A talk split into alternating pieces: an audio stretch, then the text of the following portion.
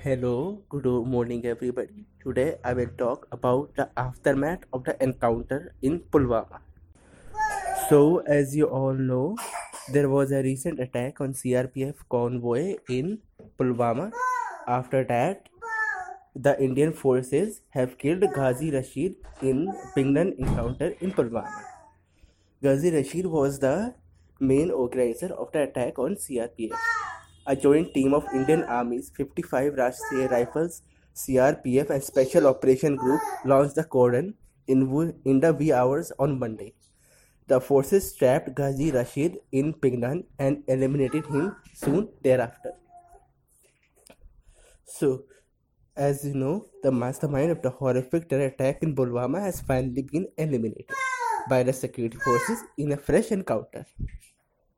Kamran Elias Ghazi, Ghazi Rashid was the mastermind of the Pulwama terror attack, which took place in February 14. He was cornered by security forces along with two more terrorists in an encounter which started in the wee hours of Monday. A joint team of Indian Army's 55 Rashtriya Rifles, CRPF, and Special Operation Group launched the cordon in the wee hours on Monday. A police officer told India Today TV that a cordon was laid in the area following credible inputs about the presence of some militants.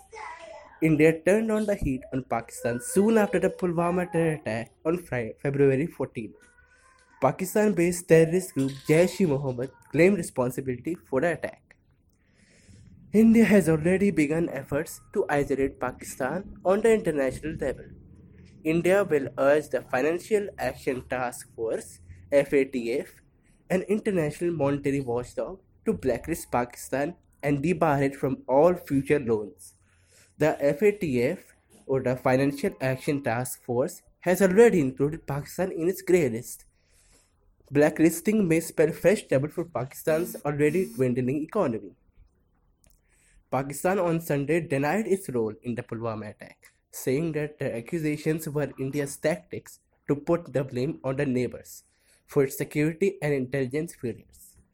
Pakistan also said that the accusations were consistent with well rehearsed tactics from Indian playbook after such incidents.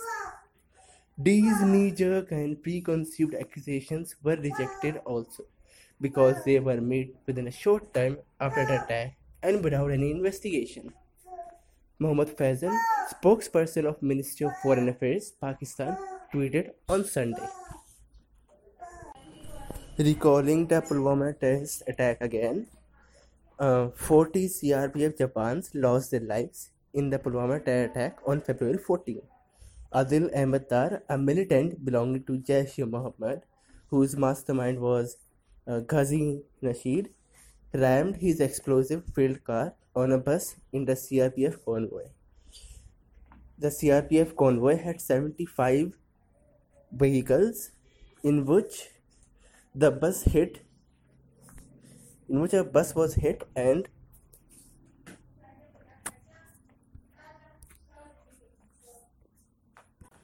which was discovered to be the doing of Pakistan. As you all know, it is waging a proxy war against India, and this was just one of its many incidents to destabilize and threaten India. Thank you for listening.